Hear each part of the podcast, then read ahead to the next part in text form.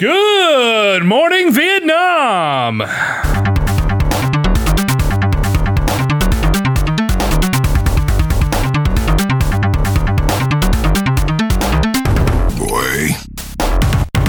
What's up, everybody? This is the Cons Crusade Podcast. Retro video games, video game news. Today, just a little bit of something, a little bit of nothing. I'm EJ Olsen. This is Nick Durheim. We're talking some things today. What are we talking about? Well, I mean, I don't know if you want to talk at all about the very little news that's happened in the past week, and neither of us have been playing any video games, so we decided to finally go to that very infrequently talked about subject of retro video games that we literally never talk about. Well, a couple of housekeeping items here. First off, I want to say, listen, I have been playing games. I just don't believe you. I finally started playing God of War again. That's true. You have been bitching about that a lot. Okay. Can we spend 3 minutes on the God of War thing? Yes, I will time you. Okay. Give me a timer. Tell me when I can start here. I'm ready. God of War. I went into it week 1 with everybody else. Didn't want to miss that zeitgeist. PS4 exclusive. Okay. I have to justify the PS4 Pro sitting under my entertainment center. So I started playing it. I'm like, all right, it's pretty linear. The combat is pretty tropey. And I said, this has got a war game. Better characters, better graphics, better whatever. I quit playing probably in that first quarter of the game is when you first unlock in Midgard. The lake. So really not that far. And then work picked up and I just got busy and I didn't play it. After beating Spider-Man, I had an itch to dive back in. I love Spider-Man so much. I had such a good time. I platinumed it. I just wanted to get back to something that could fill this freaking Spidey-sized hole in my heart. And I said, Kratos, boy, maybe you could be the one. He says, too big. I got graphic. Wait, you said heart, right? Yeah, I did. I have a huge heart. I should probably see a doctor about that. Like Andre the Giant. Yeah. Okay, so I popped the game in. I said, fuck, I have to restart. I haven't played this since, was that April? Yeah. I want to say, yeah. And I was like, I got to just start fresh. It's fucking September, October. I started fresh, and I spent 3 days with it, and I don't know how to gauge how far I am, Nick. Maybe you can tell me here, but I just made it back from, is it Alfheim? Is that what it's called? Yeah. Just made it back. Yeah, it's probably like the first act, basically. Okay. That makes sense. I'd say the point up until you're on your way to the lake, that I would consider that like the prologue, and then opening up the world tree and getting that sort of... It branches out, and I'd say that's probably about the first act and like 3 or 4 acts. So you're probably like a third or a quarter of the way through the game. There's a lot other like ancillary stuff, so it depends on how deep you want to delve into those side quests. And I've been doing as much as I've found, the side quests, collectibles, whatever. My thoughts so far. It's so far been a very tedious experience. The combat is what I would expect, I guess, from a game like that. You've got your heavy attack, your light attack, and then you learn some crazy combos, and it's just kind of hack and slashy. What a lot of people said about Spider-Man, and I'm just comparing it because, you know, it just came out, but a lot of people felt about that game and its combat that, you know, despite having all of these gadgets in your arsenal, you still end up only doing the same 3 moves because it's just easier. You know, I didn't feel that way about Spider-Man. I used all my gadgets and found crazy, clever, different ways, and half the time I do stealth, and half the time I just, you know, bomb in there and gun my way through, and it was, you know, the enemies became... you know, pretty tedious. You're fighting so many, but the combat never felt like, I'm just hitting the same 2 buttons. God of War so far, dude, I just throw out my axe and then I get close enough and I bang them with a light attack and then it rinse, repeat. Gets boring very quickly. And the puzzles are really cool at first. They're not too difficult. And each area kind of has a new type of puzzle you got to kind of figure out. And initially they're pretty clever and they're bite-sized. But even after a while, it's like, okay, This is just tedious. Just get me to the next boss. I want a big, bad boss fight. Okay, that's what God of War is to me. All right, my puzzle platforming, you get through the level, boom, big, bad boss fight. And I feel like I've only really had one of those, and the rest has just been, like I said, tedious. I'm just itching for that next cutscene, right? Which sounds weird, but the thing that's kept me going with this game is the character and the character development. Kratos, for just being a big, hulking, like, I don't want to say idiot. He's not an idiot, but just this fucking emotionless. He's a brute. There's so much there. What he's going through and what his son is going through just resonated with me. And I'm just really interested in what's going to happen to them and their dynamic. And again, this big brute who's incapable of showing emotion versus this impulsive kid who just wears it all on his sleeves, going through this shared trauma together and seeing how they interact. Like, it's very interesting. And that's really the only thing keeping me going. It's gotten to a point where I can only play this game in like 40-minute sessions before I'm just so annoyed and ready to just move on. But then I'm like, something nags at me in the back of my head. I'm like, I'm going to go back. 40 minutes later. Okay, fuck this game. Something's keeping me going. And like I said, it's probably just the characters, but I've played other games where the characters have been interesting and the story has been interesting. And I still don't give a fuck. I'd rather go watch a cutscene. So this game isn't tedious enough that I just want to go watch a YouTube video for 4 hours and get the gist of the story. But it's also obnoxious enough that I can only play it for so long. So I don't know. That was more than 3 minutes, but I guess to wrap it up, I don't get why people praised this game the way they did. In my eyes, it's a God of War game with a 2018 polish. I think it's a lot of recency bias. I don't think I was put off by the gameplay loop of the battle mechanics as much as you were. I was more just not very engaged with the progression systems that they employed. Like, I don't know if you've messed around too much with it, but there's like a skill tree and you unlock different runes. So you have a different like special ability. Yeah. And those, like the idea of them are cool, but the implementation I think fell a little flat for me. I just sort of found one that I liked and didn't mess around with anything else. You know, we talk about this when it comes to Zelda Breath of the Wild and how some people praise that game for forcing you to branch out and try these different things. And I was on the other side of things where it was like, I would rather find something I like, stick with what works. Right. For me, God of War, I really like some of the things they do with the progression system. The idea of actually spending your experience points directly to make a build you like, as opposed to, you know, some arbitrary, like we talked about our fear of Spider-Man going into that game. Like, okay, if I use my heavy attack, you know, 90 times in a row, I'll unlock whatever perk. They do that in God of War too. They do? That's what I was referring to. Yeah. There's like a whole sub area of your menu where you look at, oh, kill 50 of those weird little tiger worm things or kill 50 Draugrs and you get experience for it. Okay, see, that seems less gated, right?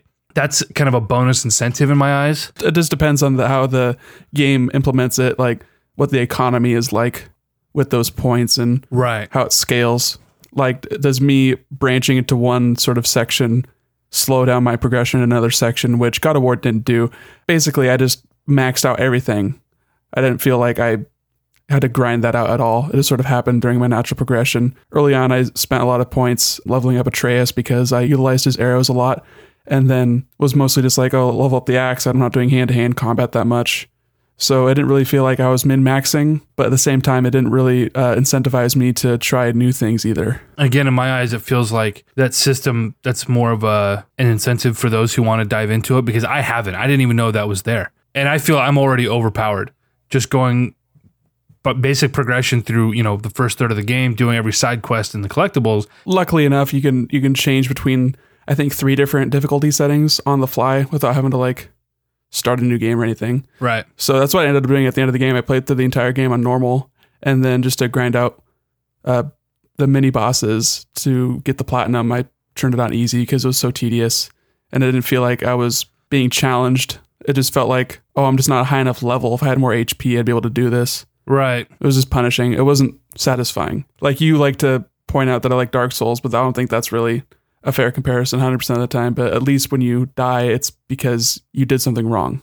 I didn't have that learning experience from the God of War mini bosses at the end. So I obviously haven't got that far in God of War, but I know what you're saying. The thing about Dark Souls is that it rewards you for being patient and learning how to play the game and learning how to tackle each boss, right? It rewards developing that skill and the attention to detail.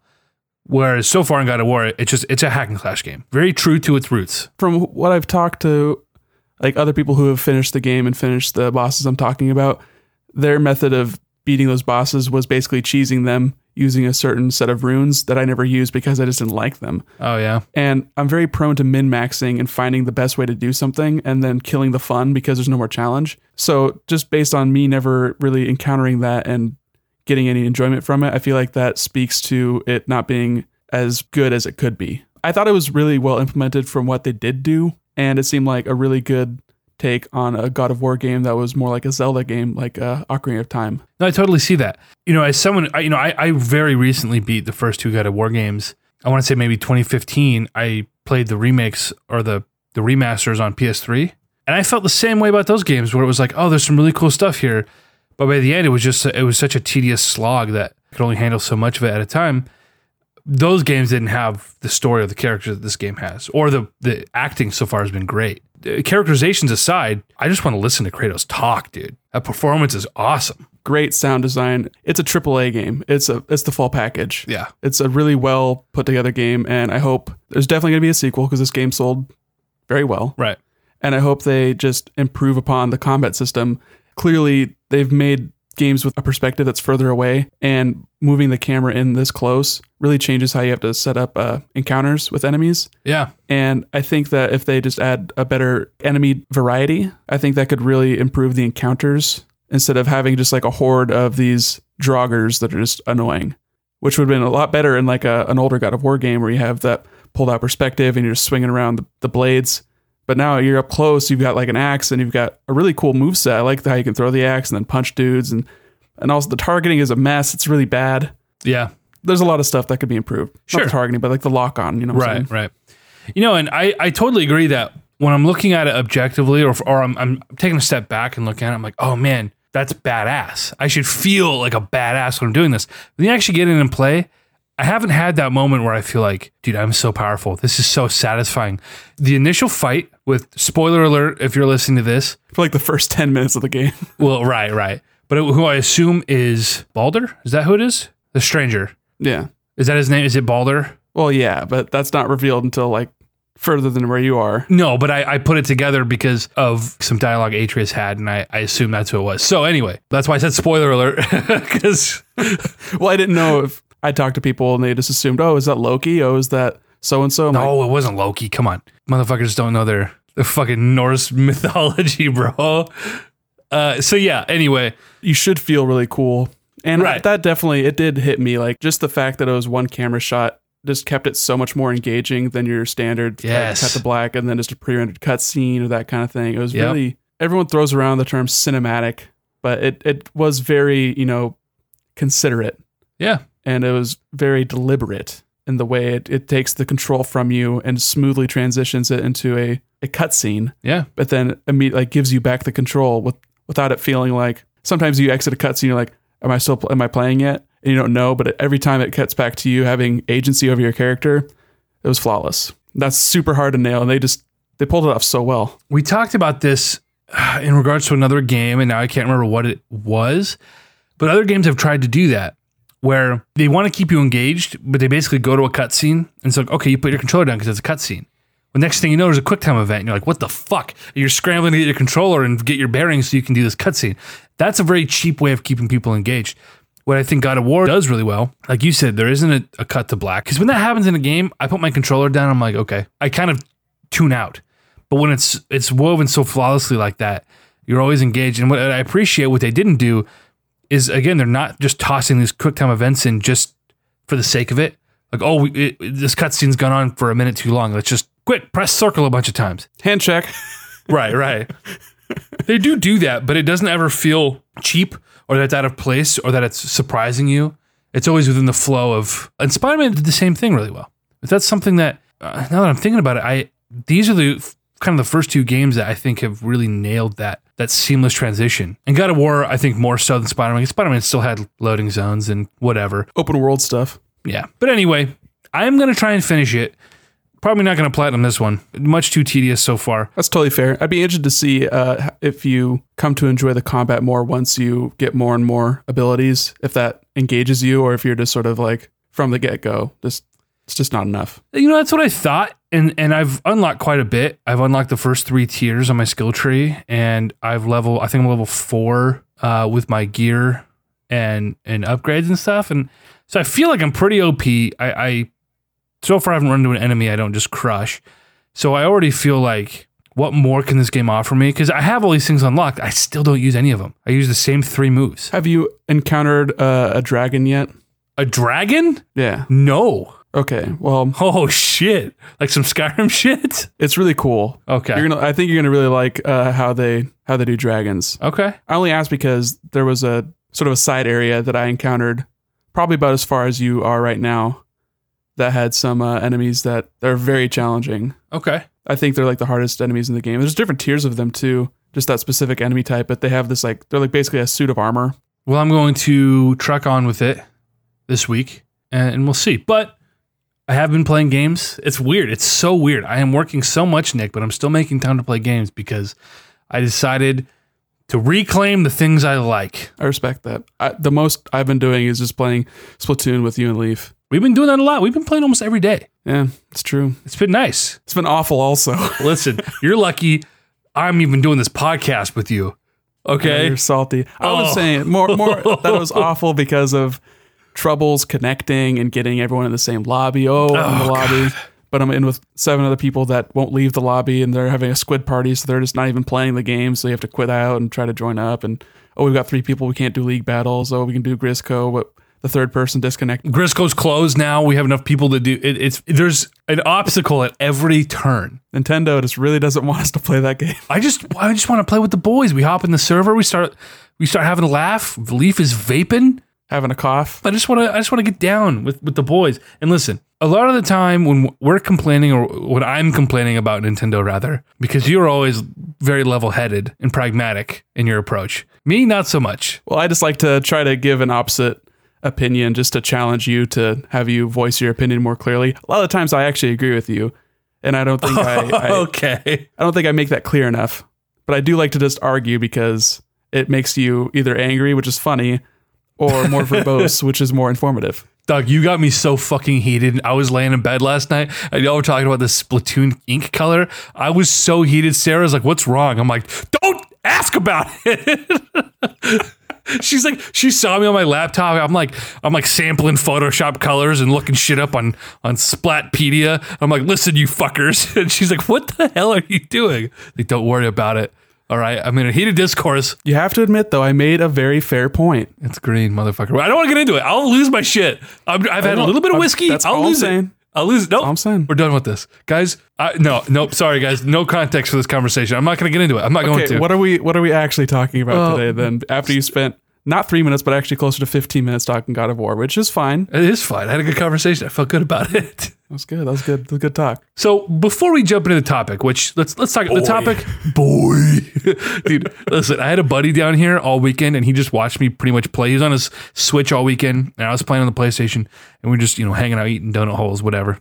I swear to God, man, if I have to listen to that man say, "Boy," one more goddamn time. He said it like 900 times over the 3 days he was here. He would just look at me randomly, "Boy." I'm like, "Shut the fuck up." It was funny. That's almost twice as often as Kratos. It was funny the first, 30 times. Now it's obnoxious. Well, when you name your kid Atreus, it's a lot easier to just say "boy." Preach. So today we are talking about game franchises we want to return. However, now that I've teased that 15 minutes into the podcast, we'll get there. Just chop this out, edit it into the very beginning.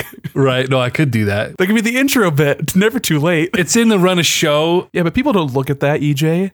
I'm having such flashbacks here, Nick, to a conversation we had last week. Yeah, I know. But anyway, we do have some listener mail today from our boy Leaf, who responded to the beginning of a discourse we were going to engage in last week, yet we never fully did. And I think the dam is about to break, Nick. And here's why. Leaf writes in, "Paper Mario is as much a JRPG as Avatar is an anime." Of course, he also said Blue Avatar, not the Airbender one. Nick, I'm getting a work phone call. Holy shit. This is EJ. He's making a very weird face right now.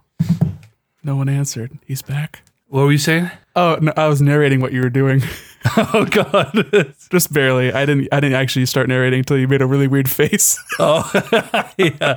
A couple things here, Nick, about this letter from Leaf. Where did Leaf write to? That is feedback@conscrusade.com. You too can write to us. Questions, comments, concerns. Of course, Twitter is always available at console_crusade. Obviously, I am at @ejiggle, and this is at @prestildeath. However, last week, you called, all right, in a moment of ignorance. Wow. All right.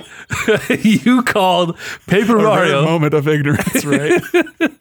You called Paper Mario a JRPG. And I took issue with that. And we got into just the beginning of a discourse over what is a JRPG, and does Paper Mario fall into those, into the confines of what that is, those parameters. Leaf obviously disagrees that Paper Mario is not a JRPG. However, the blue avatar, maybe he's just trying to be, trying to drive his point home, I guess.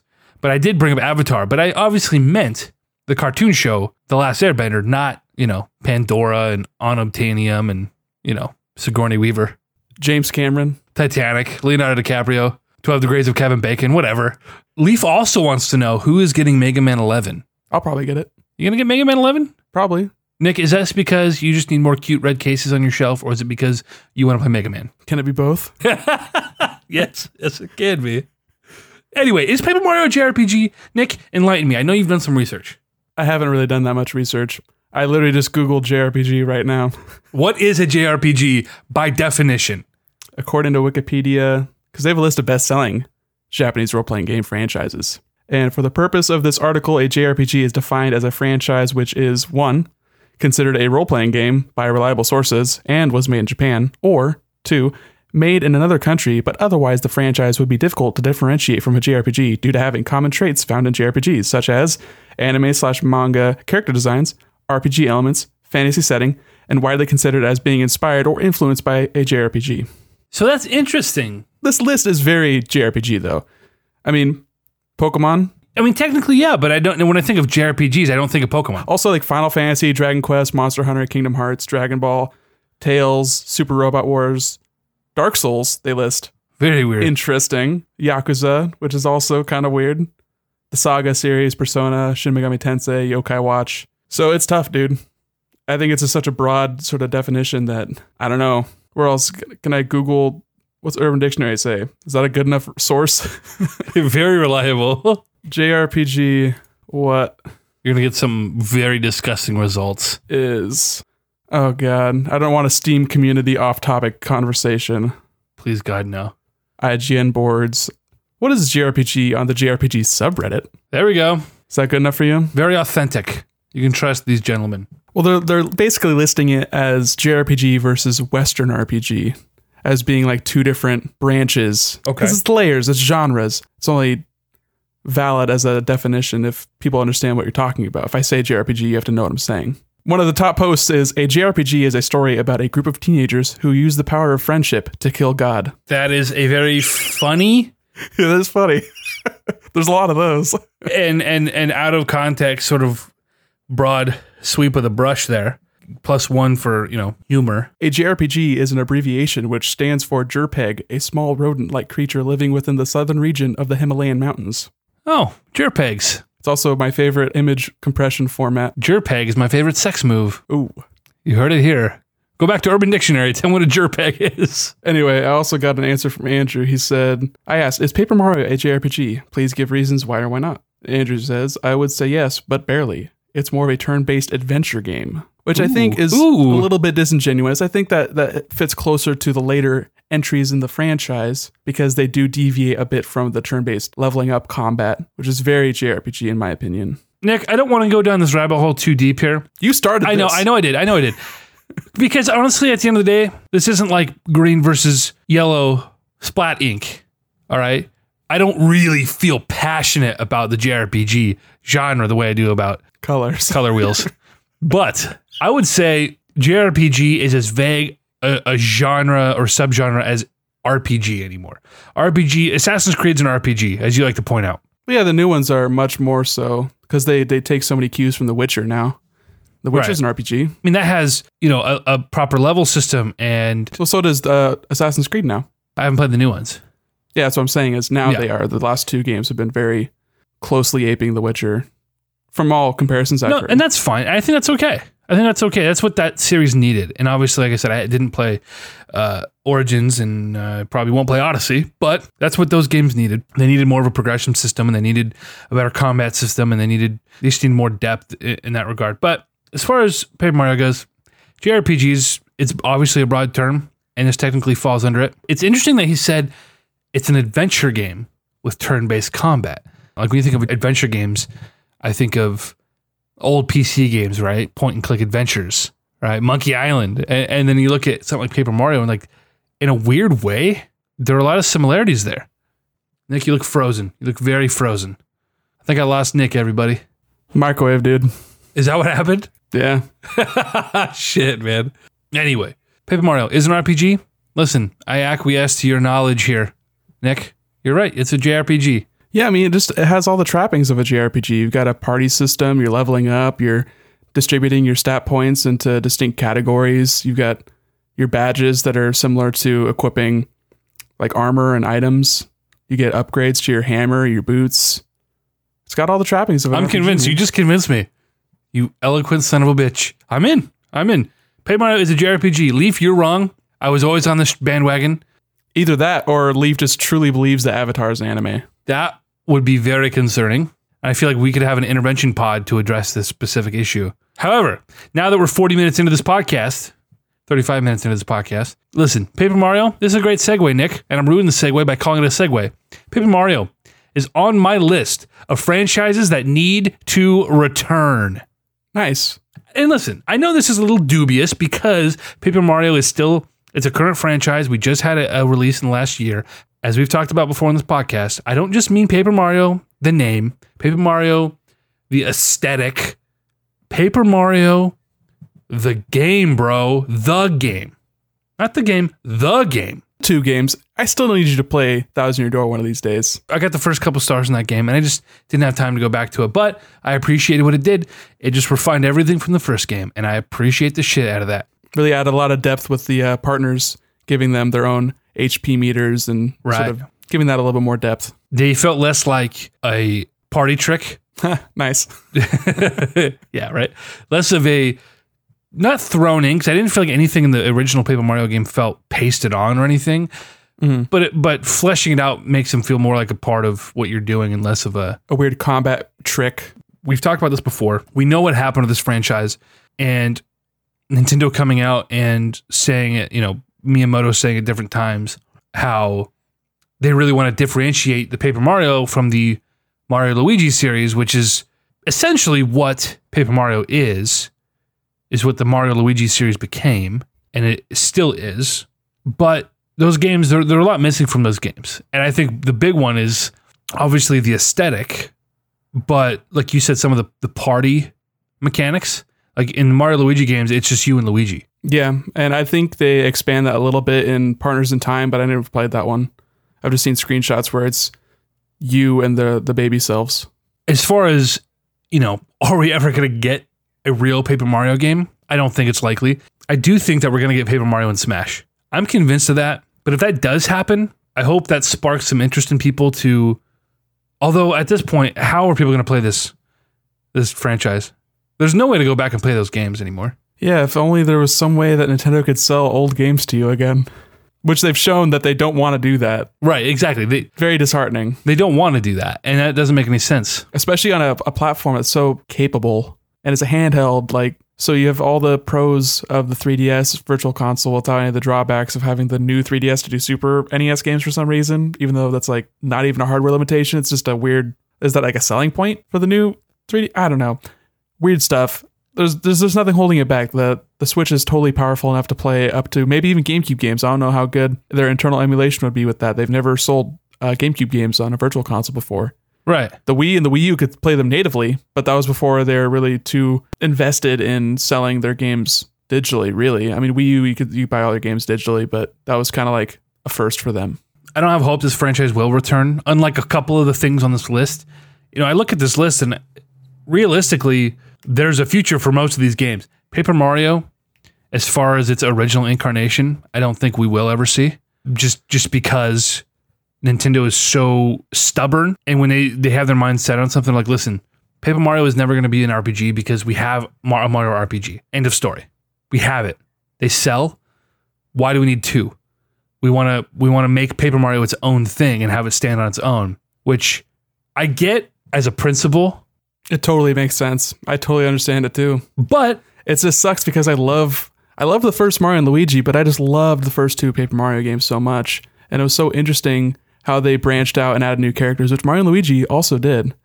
Yeah. Having it set in like a different kingdom and having all these different unique variations on enemies and new enemies, like that's just so refreshing in a Mario game that's not It doesn't look and sound like every other Mario game. Right. No, and I totally appreciate both those franchises for doing that.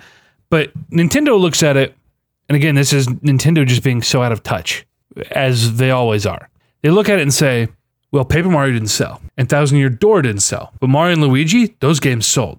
Without looking at why they didn't sell, and why the other ones did sell. The N64, it was one of three RPGs on a machine that you were selling to children who didn't care about RPGs. Yeah, it's platforms and it's timing. Like Paper Mario came out in 2000. That was at death's door for N64. Right. Thousand Year Door, I think, was 2004. So, but then you look at a system like the Game Boy Advance, which sold 80 million, or you look at the DS, which sold 120 million, right? Or how much did it sell? DS? Yeah. About 150. 150? Yeah, I mean, just absurd. Yeah. So like, yeah, those games sold better. Your install base was much, much larger. The people who own these systems, and again, like you said, timing. In their eyes, they say, well, Paper Mario didn't sell. But they've still made Paper Mario games. They try to do like a different thing where it's more of a story-based kind of pseudo-platformer, pseudo-RPG. It's like very, very entry-level.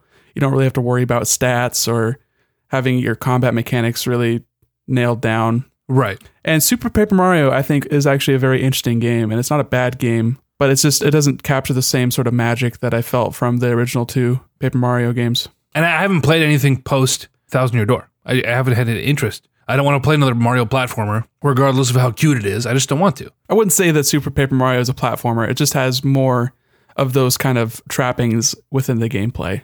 And it does do interesting things. Like the base mechanic of the game is that you can view it from side on and progress like a 2D platformer, or also switch it so you're viewing it from like the left or right side, so then you can navigate that way and find secrets and that kind of stuff. But it's a much more in-depth story than your standard Mario game. It just wasn't special. I kicked us off with this Paper Mario thing. It's a franchise we want to return, even though it never really went away. It's just evolved to a point of no longer resembling the game we fell in love with. But what else do you have in your list, Nick? Well, let me perfectly segue into one of my entries, which is Super Mario RPG. Okay. Which is completely different than Paper Mario in that it was made by Square.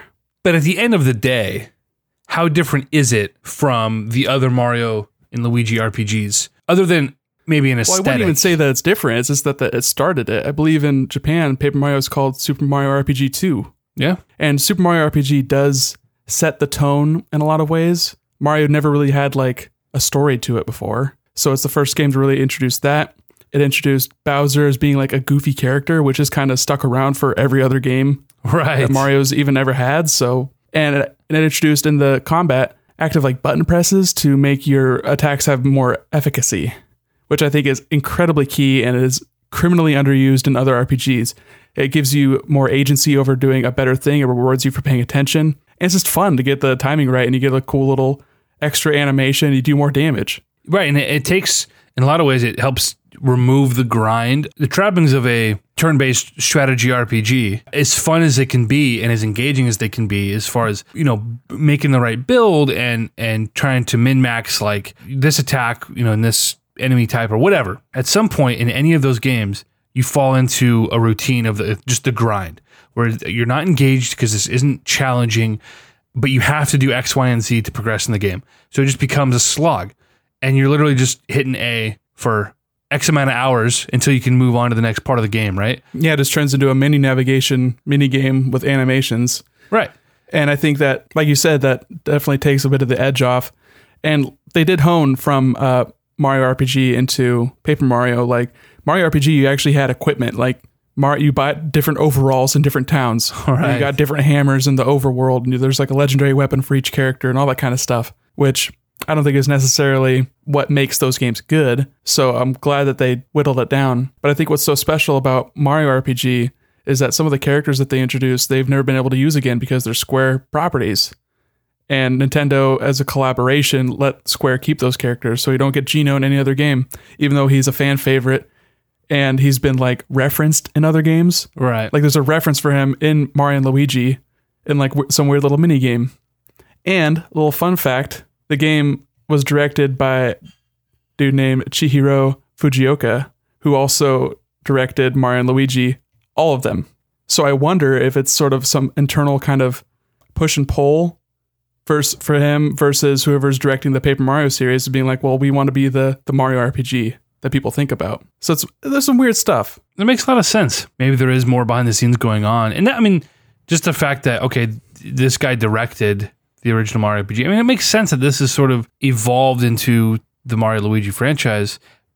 But I don't, again, it all goes back to I don't understand why we just can't have both. They both can do different enough things, and aesthetically they're different. And at this point, after all these years, dude, if you put out a proper Paper Mario RPG on the Switch, you were going to sell like gangbusters. And they even tried to do a weird crossover with Mario and Luigi Paper Jam, but I don't really remember that succeeding very well. Not at all. By all accounts. I didn't play it. I haven't been as active in the Mario and Luigi series in general, so I can't really speak too in depth about that. It came out so late, too.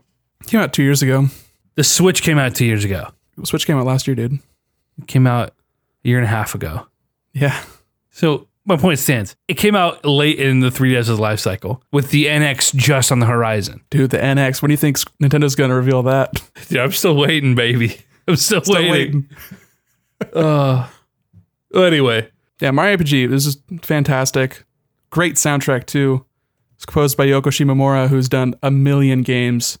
She did basically all of Street Fighter II and Final Fight. She's like one of the who's who of video game composers. I do have a couple of RPGs on my list, Nick. I've got a lot of RPGs on my list. I'm sorry. But the top of my list, being an RPG that we've talked about before, is Star Wars Knights of the Old Republic. Oh. As a franchise, I just really need back in my life. And terrified that I won't get as long as EA holds the rights to Star Wars. I don't know how long that deal is. I don't know if it's conditional or if it's a fixed term. I don't know if it was confirmed or if it was just rumored, but I believe it was like a 5-year deal, 5 or 7 year deal. Fuck. 7 sounds right. You know? And that was, that was 2014 when they got that. Their first game was 2015 with Star Wars Battlefront. Yeah, it makes sense. Because when did Disney buy Lucas properties? 13, I want to say. So yeah, it's probably when they dissolved that studio. It's when 1313 got shuttered because that was just a money sink. Adds up. Yeah, it's shocking that we never got another game in the series. BioWare's just getting the whip cracked, making all them Mass Effect games and Dragon Age games. Well, so BioWare made the first KOTOR game, which was a massive success. Right. Came out on several platforms. Sold very well. Was that Microsoft published? Because I know BioWare and Microsoft did have a working relationship before BioWare was bought by EA.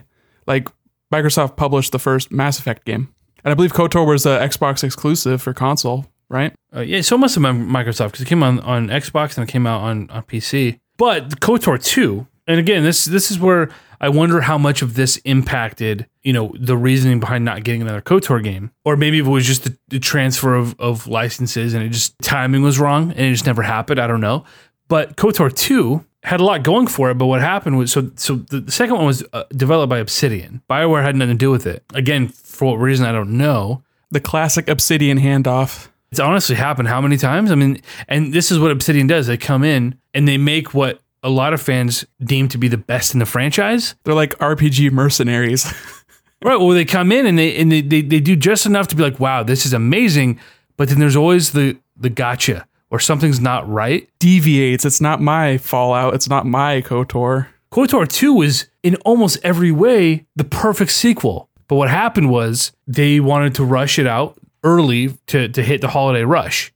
And so they literally shipped the game with the last quarter of the game completely stripped back. They just decimated it. So the game just ends basically. There's all this content that never made it. That's tough, dude. Famously now, last year or 2 years ago, I want to say, the original development team independently get together and they finish the game 10 years after release. Yeah, I remember hearing about that as like a unofficial mod pack that finishes the game. Yep, the cut content mod. That's so cool. It's awesome. So here's the thing. That must have been, I'm trying to think. KOTOR 2 is 2004. And so I want to say, so it must have been 2015 maybe that the cut content mod came back or was released. So 10, 11 years later. Yeah, that sounds right. KOTOR 2 still had insane reviews, 90% plus. Still did very well, sold well. So I want to know why this disappeared. And again, was it a licensing thing? It exchanged hands at an awkward time and we never really got that kind of game again. I wonder if it's because the Old Republic is just still trucking along, still making money. The MMO, yeah. Well, I remember being so excited for that. That was 2011. It's either that or I wonder what the how tight the leash is that Disney's holding on Star Wars properties in general, how difficult it is to work with that, because it's very, from all accounts I've heard of, it can be very difficult to have that back and forth and have that established communication line to be like, hey, we want to do this. Can we do that? And then they start working on it, and then higher ups say, oh, no, you can't. Or they say you can, but then they change their mind. Like, it becomes a whole nightmare. Terrible for anyone actually trying to produce anything over there. It's strange because what do we really know? There's a couple of schmucks on a podcast talking about the things we like. I don't know. Right. But it seems like, I mean, this game is hugely popular, sold terribly well. They released it on fucking iPad, for Christ's sake, the original one. And it still remembers so fondly that I feel like if you made a KOTOR game, you were going to print money, especially in the age of, like we talked about, Mass Effect. And by all accounts, I feel like Mass Effect is kind of fills that role of being like a spiritual successor to KOTOR. But with that, they have control over it and they can do what they want creatively, and they have the rights, so they don't have to pay anyone else to make that game. Well, they don't anymore. I wonder if it has something to do with that. That whole team got moved on to another project, and some other team made Mass Effect Andromeda, and it was a disaster. Yeah, people come, people go. It's hard to like keep track of all that kind of stuff and see who was really the impetus behind creating those games in the first place. A KOTOR 3 would be really cool, and I think you'd be over the moon if that got announced. Oh my God. Just do a KOTOR remake. Relaunch the universe. Yeah, just a remaster even. No, I'm happy with that. I want a full remake. Like, I ground up. Okay, I need the fucking Crash treatment. Use the Andromeda engine. Honestly, that's not terrible. It's just do some halfway decent fucking face capture. Well, that's what Frostbite, that they just had so much trouble getting that running in. I don't know if that's necessarily worth it. Who knows? But anyway, KOTOR, it's a beloved game from my childhood, and Star Wars is, I mean, listen, those games mechanically hold up to a point. You know, this is early aughts. Like, games still had a long way to go before, you know, we've sort of refined what a video game is and how a video game plays and this formula. Yeah, it wasn't until like PS2 generation they even got like camera control to be halfway decent. Console started shipping with 2 analog sticks, and Halo was like a revolution as far as first person shooters. Right. Like, other games had done it before, but it wasn't until Halo success that started being implemented more frequently. So looking at 2000 to 2004 versus where we are now, you know, I feel like the IP is what sells me on this, right? It's these stories that are not bound to the stories we already know. Yeah, the movie canon. It's sort of just, it's established in the books, so it's just the turbo nerds that care about it anyway. Right. And so for the rest of us, it's the rest of us. I am one of those turbo nerds. So for the rest of everybody else who don't really give a fuck, it just says Star Wars in the front. You're like, oh, what's this? Space lasers and spaceships and more space lasers. More sci-fi than a traditional Star Wars story, too. Right, because, you know, Star Wars it's high fantasy in space. Politics and magic. I agree with you that the KOTOR games are much more sci-fi. I don't know what's going to happen now that EA has the property, and, you know, just the worst company to give this to. I remember just groaning. They have the IP and they have BioWare. I don't know how much BioWare is still the same team and the same dudes. It seems like the guys come and go. Like, the main directors from like the old Mass Effect trilogy just came back and they're working on Anthem. So who knows when they even started. I don't know what the origins of KOTOR are and who worked on that, but if they have the team, that'd be really cool to see if they could take another crack at it and do to it what they've learned over the past almost 20 years, you know? Feels like a no-brainer to me. They've got all the resources in the world. Why isn't it happening? I don't know. What do you got next on your list, Nick? I have just a lot of RPGs. Oh, shit. I kind of want to talk about Dragon Quest Monsters. Okay. Which I feel like is a game I've tried to get you to play, or maybe I let you play on my Game Boy a long, long time ago. As we children, but it's an RPG. You can't get a good vertical slice. You're not going to understand what's going on. I hardly understood what was going on. No, I was 8 years old. I remember vividly we're at your parents' house. This is you were in the first room on the right, because you oscillate. You switched rooms quite a bit over the years. Yeah. But you were on that first room on the right. And I remember, I feel like a lot of my memories were at your house, but like without you. just like I was just at your house, and I guess that would make sense because my mom would go over there and you like wouldn't be home, but I would still be there. So it'd be like, I don't know what it was, but I was playing. I remember playing Dragon Quest Monsters. Dragon Warrior Monsters back then. Sorry, Dragon Warrior Monsters. I remember playing a little black cartridge on your Game Boy in that room by the light of a little lamp on your bedside table without you there for some reason, and totally not knowing what was going on. All I knew was you were like, this game's a lot like Pokemon. And so I was like, oh, cool, I'll play it. And I remember just sitting there and just not knowing what I was doing. I remember going into not a castle, but like a palace and just being totally confused. That was my only experience with the franchise. Yeah, that's a tough first impression. For me, I've never played any of the Dragon Quest games.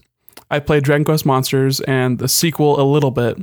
Never beat either of them, but they have such a strong emotional attachment for me where it took a concept I was familiar with in the Pokemon series, and it's like they retrofit it onto a franchise I'd never played but always heard about or read about. Right. Because Dragon Quest, the very iconic Toriyama art, this high fantasy setting, is a huge RPG series, especially in Japan. But then adding just that you're not the character fighting, you just have these monsters that you're fighting with. Obviously, Pokemon was a raging success, so Square or Enix at the time, wanted to get on that bandwagon. And it totally worked. I think that Dragon Quest has probably some of the most iconic monster design out of any game series. Like, I think it's up there with Pokemon and Kirby as far as just the pure design and the appealing nature of the cartoonish enemies. It's fantastic. And also, they had just great music. They utilized the Game Boy soundtrack it's probably one of the best soundtracks out of a Game Boy game I've ever heard. And really? The first game was very interesting in that it seemed like it was almost rushed out, where they had the mechanics down, but they didn't have any of the encounters like designed. So you had this sort of recurring battle system where you're facing up against like trainers basically, but your dungeons were procedurally generated, which is the first I'd ever played a procedurally generated anything in a video game. Right. And you're just going down and then you fight an enemy monster and there's like this weird story that doesn't make a lick of sense. And you go back to the tree where you're just living in this tree. It's called Great Tree. Guess what it is? It's a big tree. It's a big fucking tree. And you're participating in the Starry Night tournament against other trees that have different names, like Great Log is a tree that's been fallen down, or like Great Stump, I think is one of them. Like just this weird anime crap. Okay. And it's just really interesting in what they do. But the monsters are so cool. They learn these different moves and they have a breeding system, which breeding in Pokemon wasn't really utilized until later that year in Gold and Silver. Right. So it's the first time I'd ever encountered something like that, where not only were the hatched creatures, they learn moves from their parents, but they're also different monsters. So you have these like family trees where, oh, I know if I mix a monster from the slime family with a monster from the beast category, then you get something like the specific monster sometimes, but depending on their lineage, then it affects it that way. So it's like this genealogy lesson mixed in with an RPG. It had just really cool mechanics that really differentiated it from a Pokemon. Like you had three monsters on your lineup during a battle scenario, as opposed to having one out at a time. And it was very hands off, where you're just being, okay, I want you guys to attack primarily, so they'll do physical attacks, or I want you guys to use magical attacks primarily, and they'll use their magic attacks randomly. So it's kind of like a set it and forget it kind of way, which is, I think, closer to how Dragon Quest usually does it. This is very unique and like different, but very similar. When is the last year we got one of these games? Because there was two on Game Boy. Yes, there's two on Game Boy. There was a Japanese exclusive Game Boy Advance one. Then they rebranded and brought them back as Dragon Quest Joker on the DS. And there was two on the DS that came to the West, and then a third one that just came out in Japan like a couple years ago. And how similar are those ones to the franchise's roots? I think they've sort of maintained the similarity to the Dragon Quest games in general. Like, they're 3D now, and like just Dragon Quest 11 just came out, and you're running around an open world, and you see enemies on the field like you would in a Paper Mario or Earthbound, right? And then you start the encounter, and it's still your regular turn-based combat. Again, this is a franchise where is there really room in the market for it? Given the Pokemon and the Yokai Watch and it's an itch that's already being scratched, right? Yeah, I think there's room for it, especially with the success of games like Ni no Kuni that are just like, let's just start this new thing. And sure, it looks really cool because it's Studio Ghibli like animating it, but a game that doesn't sell based on its art alone. Right. But you also get the art of like Toriyama, so that's like a selling point. And people like Dragon Quest, so a spinoff of that works. And it's Square Enix, and they've been showing a lot of love to their smaller kind of games. Like they saw so much success with Bravely Default, and then they saw so much success with Octopath Traveler that I think that they could put a smaller team on a game like this that's not as vast and have like a huge story and a wonderful orchestrated score, but you just sort of be like, this is more of like a throwback kind of vibe. Speaking of Earthbound, Nick, you know I'm going to do it to you. Do it. I didn't even put it on my list. I definitely put the Mother series on my list. I couldn't even bring myself to put that on there. It's too heartbreaking. Again, I don't want to go too deep on this because if you're listening to this pod, you know the Mother series. You know the Mother memes. Okay? We talk about it on half the podcast we've done. We've talked about Reggie lighting that guy on fire and the little robot chicken claymation bit at one of their E3s. So good. So perfect. So great. There, I feel like, is absolutely room for this kind of game. And not just because of the hype surrounding the past iterations and the clamor for a port of a game that everybody's already played anyway. Why do we need to give Nintendo our money for it, you know? But the idea of this quirky, like, modern, you know, it's set in this modern era, like, just this weird RPG where it doesn't take itself too seriously, but at the same time, taking itself seriously enough to, like, tell these nuanced and sometimes emotional stories, given the nature of those games as far as the platform they're on, the aesthetic, and just the scope. They're very small games, right? There's nothing like them. And Mother 2, Mother 3, I didn't play the first game in the franchise, though it did get a Wii U release, is that right? Yeah, it came out on a virtual console as Earthbound Beginnings. Right. And it's not dissimilar to games, you know, like the Tales series or the Final Fantasy series where every iteration, it's not tied to past iterations. It's its own story, their own characters, its own entity within this franchise. But it isn't. Mother 3 is a pure sequel to Mother 2. A pure sequel? Yes. The main baddie stems straight out of Mother 2, yes. But the scenario, the characters, everything's different. But it takes on like similar themes. It's sort of an interesting like time skip almost. No, yeah, I get that. And I'm fine with it being in-universe, being the same thing, but like we're not following Ness around. Yeah, okay. That's valid. Yeah, it's in-universe. It's similar. There are some similar characters, but it's the same as some of the other JRPGs out there. Final Fantasy games are tied together peripherally. Final Fantasy lore is super weird. I just think it's a little bit more connected than that. I agree. It is. But because it's different characters, it's a different story. Like, it works. And to do a sequel, it's you kind of have the freedom to do anything you want. Realistically, you're not shackled by the prior entries. You can kind of do what you want, and it's this very unique setting. It's a Japanese love letter to 60s and 70s Americana. It's super weird, just like psychedelic Beatles references. The RPG. If ever there was a time for something like that to return, it's now. Tell me that wouldn't do well. It totally would. At the end of the day, it's all relative, and a niche JRPG doesn't sell as well as a fucking Mario port. Right. And so that's why we're not getting some of these games. Also, the creator behind it, disinterested in ever doing another sequel. It's not his fucking IP. I know it's not, but like that does hold some sway. But he's also said that like the next Mother game should be a game made by fans, not by him. So that's a weird thing. That's a very weird thing. Iwata was integral in getting those games out and working on those games. Yeah. And I wonder if anyone wants to try and pick up the mantle after that also. It's very complicated. It seems like there's probably some political, like internal politics kind of reasons why. Sure. Mother 3 doesn't get an official English translation or even giving hope for a sequel in the franchise. Yeah.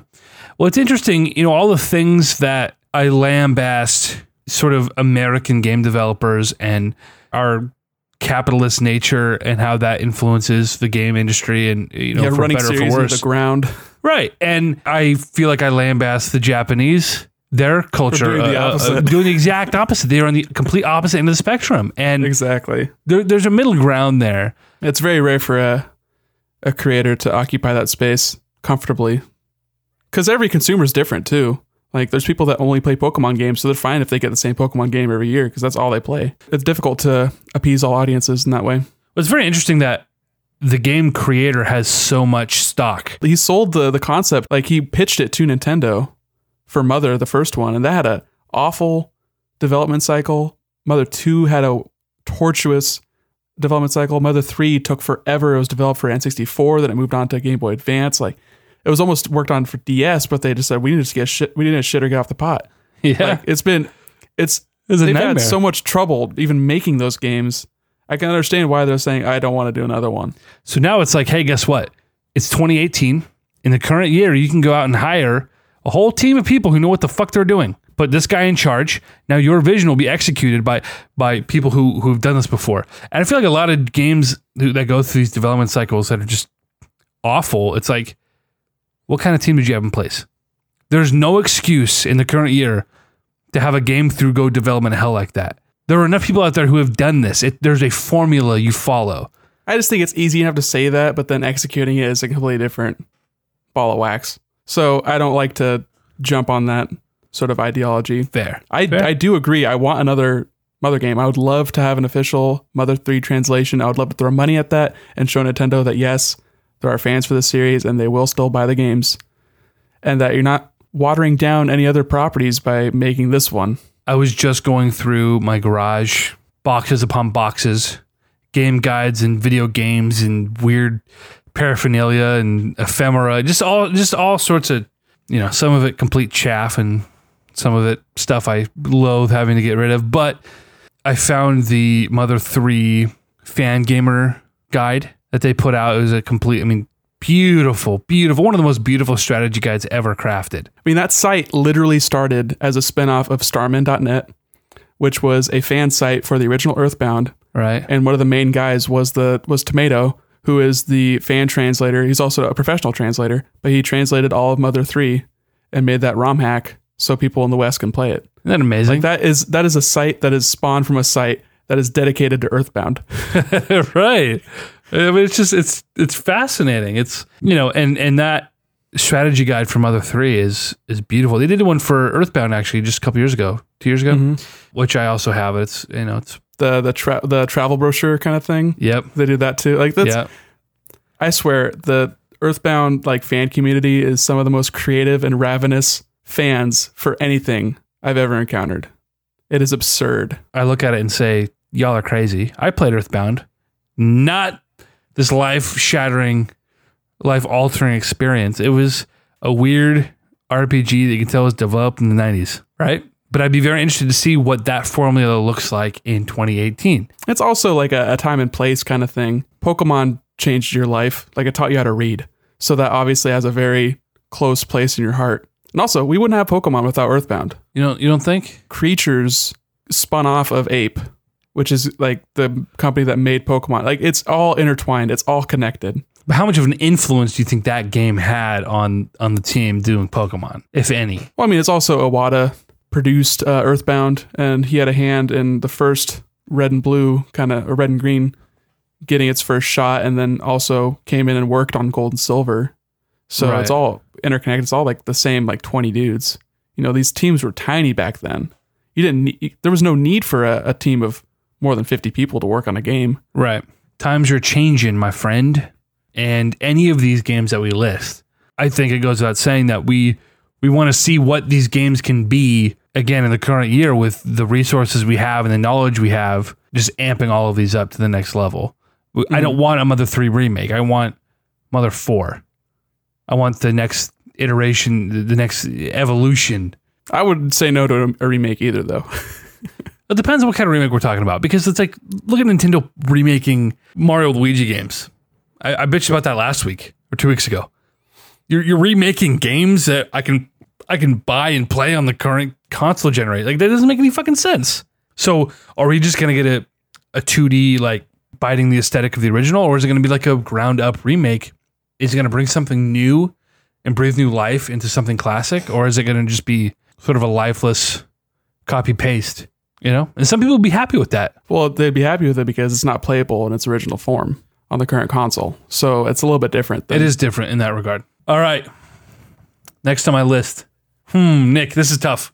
I forget Mother was mine, not yours. Yeah, I didn't even have it on my list. See, I fucked up. I was thinking of you when I put that down. What's next on your list, Nick? I could go many different ways, like you just said with you. You know what I want to talk about with you? Just for a little bit. I don't think we can talk too much about this. Pokemon Pinball. Oh, Nick! I can't tell you how many fucking hours of my life I put into Pokemon Pinball Ruby Sapphire. Like, shot you straight to the heart right there. Hundreds of hours. I am not kidding you. I played that for 2 summers straight. That's all I played. Carrying my Game Boy around on road trips, playing it by freaking moonlight in the basement through a sliver in the fucking blinds downstairs. That's all I played. Just trying to get that high score over and over and over. Yeah, and I was playing on Game Boy, the Game Boy Color weird black cartridge with the Rumble Pack thing. Weird iteration. Rough roots. Weird, but early. I mean, that game came out almost, I think it came out before Pokemon Yellow in the West. Like, it just really hopped on that Pokemon bandwagon early.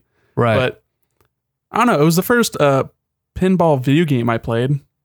And by all accounts, it wasn't like a great pinball game, but it was just so cool playing with the Pokeball and having the mini games where you're trying to catch Pokemon and like having that progression.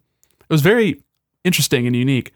And I don't know if they necessarily need to make a full-on Pokemon pinball game, but I think it'd be cool just to like license out the characters to a company like Zen Pinball or Pinball FX and just do like a series of Pokemon boards where you have like that progression and you can do some really interesting things where you have encounters with wild Pokemon. I think that would just be really cool.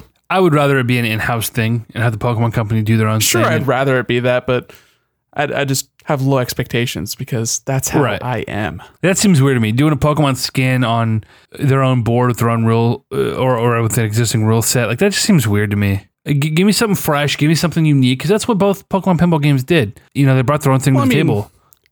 They just had like not good physics and it was just a kind of boring board that you had Pokemon encounters. It was very bare bones as far as pinball goes. And these pinball companies these software companies that make pinball games, they try and get like the best physics they can. And then every board is a completely, bespoke experience. I haven't played a modern pinball game, so I'm not good at pinball. Oh, I just like Pokemon pinball because Pokemon's cool when I was a kid. Did you play the Ruby Sapphire iterations? Yeah. Well, the one iteration. Yeah. Yeah. And it's so cool. The pinball is a Pokeball. Oh my God. It only makes sense. Right? It only makes sense. They're both spherical. No, that's a game that I played only a couple years ago for the first time in ages, and I played it and said, this is as fun as I remember. Picked it back up like a bad habit. This was summer 15, I want to say, and I went on a few road trips that summer. Yeah, because that's when you got me to play Animal Crossing with you again. Was that summer 15? Yeah. That was 3 years ago. Time flies. Yeah, dog. I don't say that enough on this podcast. We're old. Hey, yeah, guess what? We're not young. But we are. But we also aren't. Dude, okay, listen. That's a complete aside here. You know, my buddy is down here in Eugene this weekend, and he's telling me about a show he just went and saw. And he was like, oh, man, I was on Twitter, and they said happy birthday to their new guitar player, and their new guitar player is 25.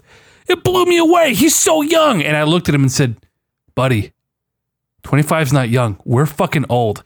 Like, you haven't realized that as a 27-year-old man, we're not young, and just because someone's your age doesn't... Oh, wow, he's my age. That's amazing. No, he's 25 years old. He's a grown-ass man. Like, it's not a 17-year-old kid. It's a 25-year-old ass man. Yeah, when we were all in high school, the bands we were listening to were all like 20-year-olds, so... So it's interesting to hear, oh, so-and-so band that I've been listening to since I was 15 hired a 25-year-old guitar player. And it's like, that's not that weird. It makes a lot of sense, actually. It's just interesting how, as we get old, we don't realize we're getting old. Yeah, you just don't want to end up looking like that the old man guitarist from Norma Jean, who looked like he was in his 40s when everyone else was like 25. You know what's funny? He literally was talking about Norma Jean and then a new guitar player. I swear to God, dude. And he's really funny. He's 25 years old. Buddy. Did the guy finally retire, get on Social Security? Listen, I don't know who you're referencing. I feel like you just have to look. Okay, you just have to find like a poster lineup, and there's one guy that looks like Dwight Schrute, but with long hair. Oh my God, really? Yeah. So, can I go through some of my honorable mentions before we get to the last one or two I want to talk about on my list? Yeah, sure. Just because these are games that I would love to see back, and we could talk about, but we're an hour and a half in, and we got to move it along. I really want to see the return of Disney platformers. I mean, I'm just thinking of all the Disney platformers I absolutely loved. I was not expecting that. Tarzan or Aladdin. Tarzan. Dude, Chip and Dale. Fucking DuckTales. Like, just all these great weird platformers with Disney so Capcom IPs mostly. Right. And they did just do the Saturday morning cartoon collection not too long ago, which I didn't buy. What did that didn't come to Switch, did it? No, I think it hit 3DS. I think that was okay. I think it came out around the time Switch was coming out, but I think it was the holiday before. Okay. I think it was end of 2016. I wonder how that was. People seemed to like it. It had a cool kind of like rewind feature where instead of having save states, you could just be like, you could rewind back like 30 seconds of game. I don't think I would prefer that. Monkey Island games, Nick. Yeah, I was just listening to a podcast and they're talking about how Telltale had the Monkey Island rights for a while. And both of those things are dead. Unfortunately. Well, and at the end of the day, I don't blame Telltale for never having utilized that IP. Well, I mean, they used it. It was just a weird time for them where they were making the Sam & Max games and they were doing more traditional adventure games, not like the story ones. No, and what I just mean recently anyway, like why in the last 5 years we didn't get a Monkey Island game? Well, because they had Marvel games and they had Walking Dead and they had, you know, whatever. I wonder if this is on your list. Castlevania. It's not on my list, no. It seems strange that a franchise that we've gotten consistent games from up until 5 years ago. About, yeah. Lords of Shadow and like those two 3DS games. Yeah, not exactly Castlevania games. There was a reason that franchise died.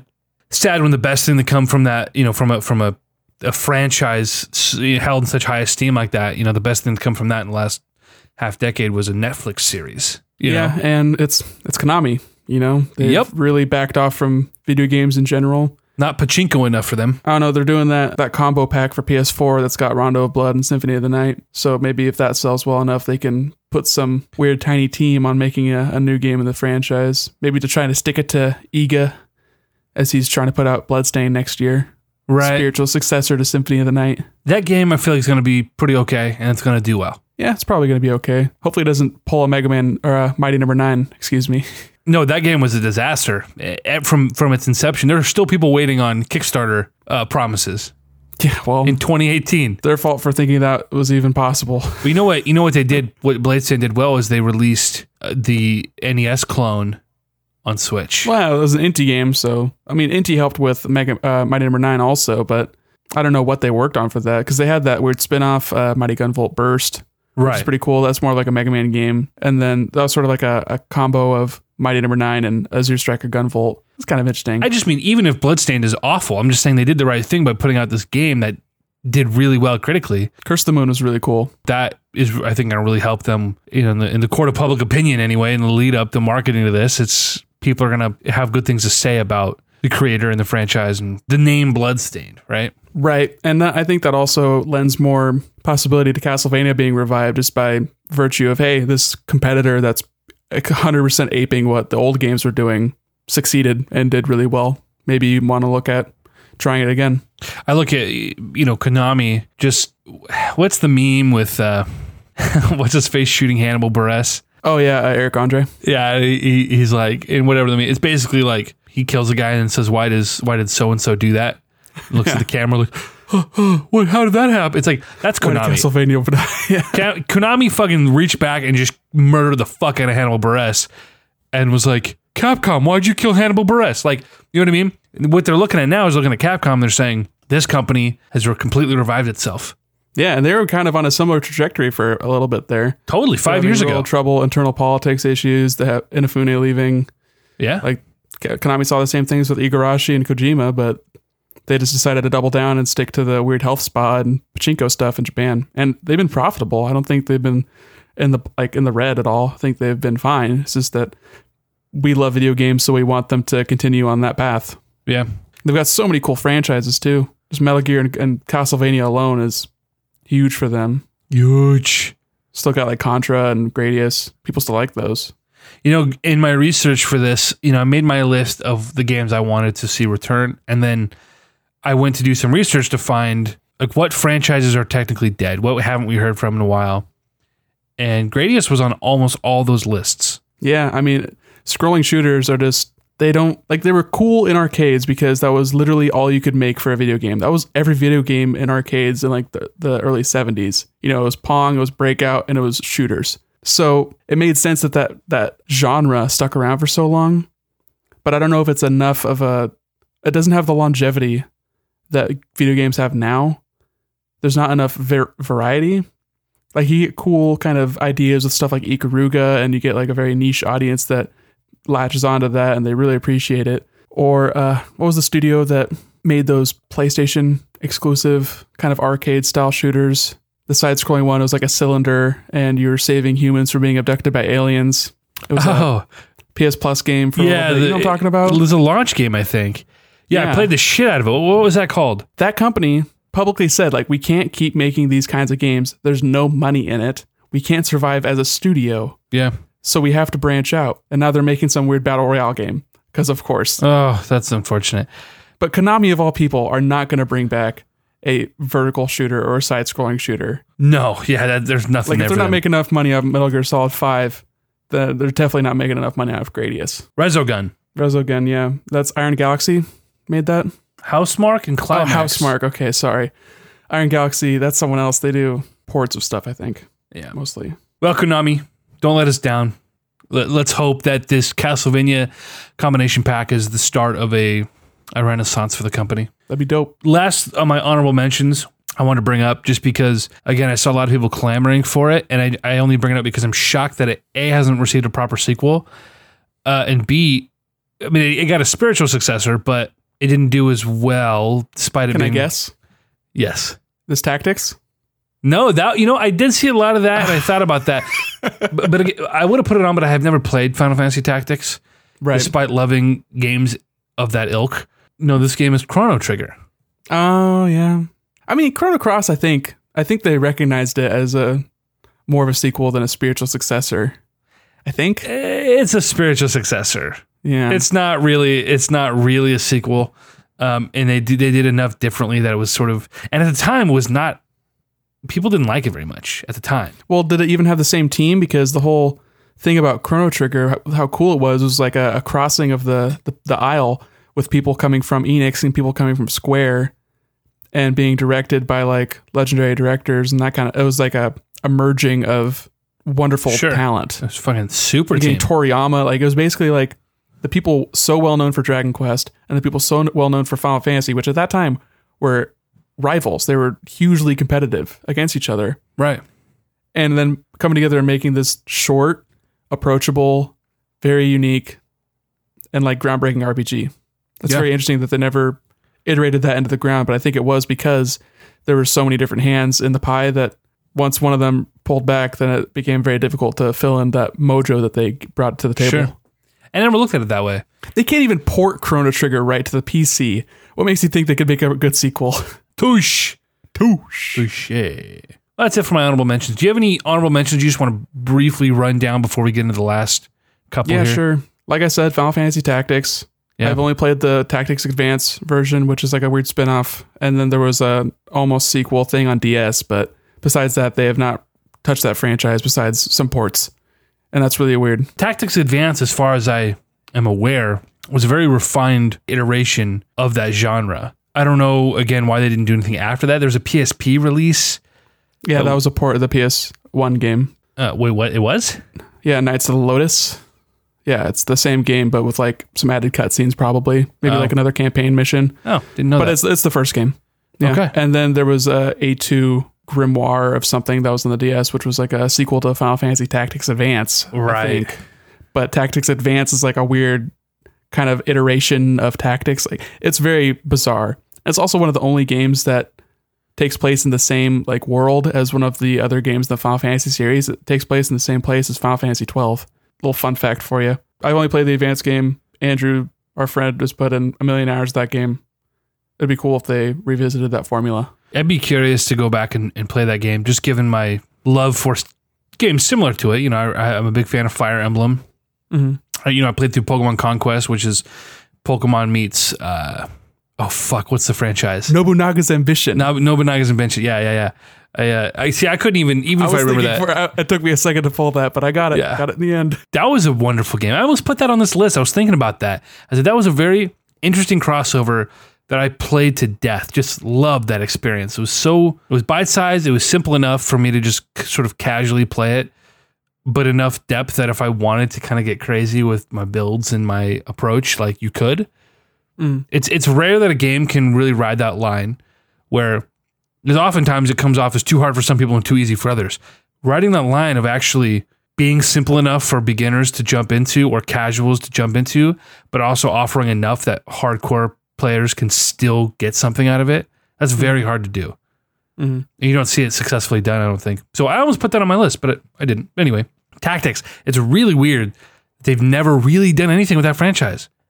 And again, it's probably all sales. A game franchise that got ran into the ground had 6 games in as many years. Oh, God.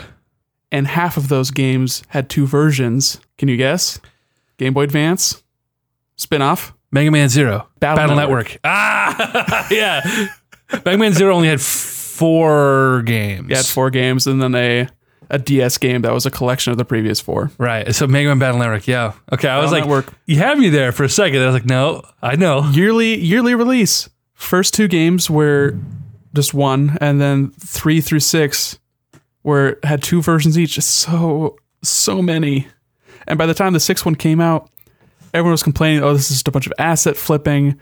This is just it's too much. So Capcom, in typical early mid 2000s Capcom fashion, just left it in the dust. Naturally. They wanted their own kind of Pokemon where they're getting different versions and trading and all these kind of RPG battle systems. It's like a tactics RPG, but real time, where you're on this grid and you're moving around, avoiding enemy attacks. I've not played nearly enough of it to be like really jonesing for it, but it's with Capcom revisiting their older series and bringing them back in collections. I wonder if we're going to get a Mega Man Battle Network collection. It shocks me how little self-awareness these companies have. These are these giant freaking conglomerates full of businessmen and experienced artists and masters of their craft. And just, there's so many heads. How is it that these companies routinely have their heads so far up their own asses? It's totally oblivious. Just a combination of business does not mix well with art. And it's hard to get that balance right, especially when the business people are holding the purse strings and they're dictating the time limits that you're be able to put into these games. Yeah. Say, we need another one of these next year, this time, do it. You get this much money, you get this much staff. Yep. And we'll check back in with you every 3 months, see if you're meeting your deadlines and your goals, and we'll see if we continue this series. You know, that's tough, but they have to be tough in order to... You have to put limits on creators, otherwise they're just going to keep creating and it's never going to get done. So it's a very tenuous push and pull. A lot of stress, I would imagine. Right. So let's see, I've got 2 more on my list that I kind of want to get in depth on. I got 3. Yeah, I might have a third one, but we're pretty crunched for time right now. So I wonder if we'll have the same one. I doubt it. Let me just go shortly on about my desire for another Golden Sun game. I knew you were going to... I didn't put it on there because I knew you were going to. Did you play any of those? I started the first one, but I never really got into it. All I remember is the boulders falling down on your village. Yeah. At the beginning of the game. Yeah, dude. That's a very, very pivotal moment in the game. It's the first... And it's the storyline. The storyline follows into the second game where you think one of the characters is dead, but they end up being washed away down this river, and you start playing as that character instead. You join it, you make a new party that's very similar because you all have the same different adepts. That's pretty cool. Like the type variety. I like that. I think it was pivotal for me, and I got it fairly early in me having a Game Boy Advance, which I didn't have it at launch, but I think I had it maybe a year or 2 later. Okay. And I remember renting... Maybe Golden Sun. I borrowed one of them from Andrew Serino. Shouts out. Yeah, just a really random memory. You know, those middle school. It was the time where I was most actively renting games from Hollywood Video or Game Crazy. Yeah. And Game Crazy had Game Boy Advance rentals. That's when I rented Fire Emblem. And we rented the same cartridge. That wasn't the same game, but... How many times have we referenced this story? But Golden Sun, it really cool. It was developed by Camelot, and most people know Camelot nowadays for them making the Mario Tennis and Mario sports games generally.